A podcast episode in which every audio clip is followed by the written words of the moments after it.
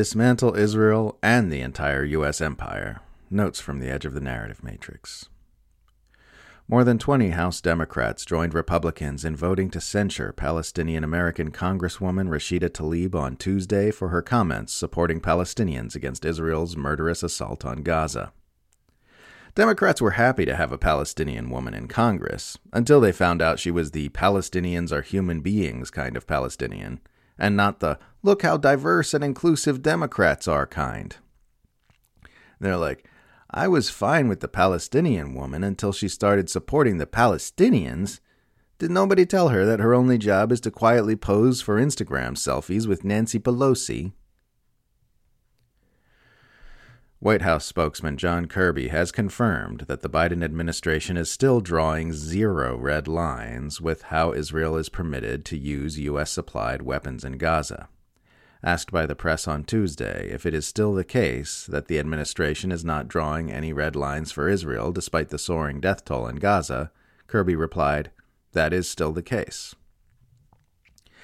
Now, this is the same Biden administration who just days ago was telling the press that it is powerless to stop Israel from massacring civilians in Gaza, now telling us that they've made literally no effort to stop Israel from massacring civilians.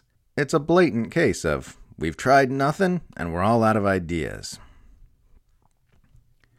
Israel has once again released an audio clip of what it claims is an intercepted Hamas phone call in order to rebuff accusations of war crimes, this time allegedly featuring a Hamas fighter boasting about how many ambulances he's able to use for transportation in response to criticisms of a deadly Israeli airstrike on an ambulance convoy.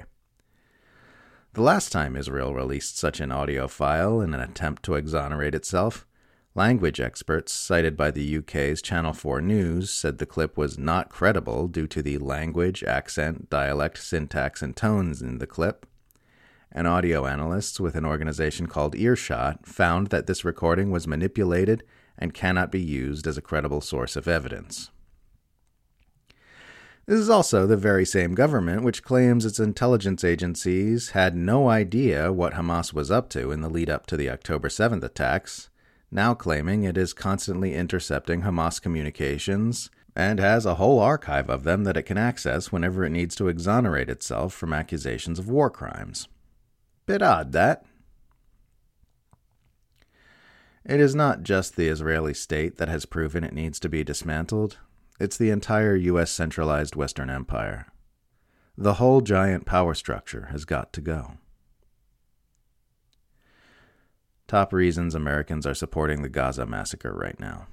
1. Their favorite right wing pundits told them to. 2. They hate Muslims. 3. They want a biblical prophecy to be fulfilled in which Jesus comes back and casts non Christians into eternal hellfire. 4 dopey partisan culture war bullshit. And five, the news media lied to them. Israel has a right to defend itself means genocide all non Zionists.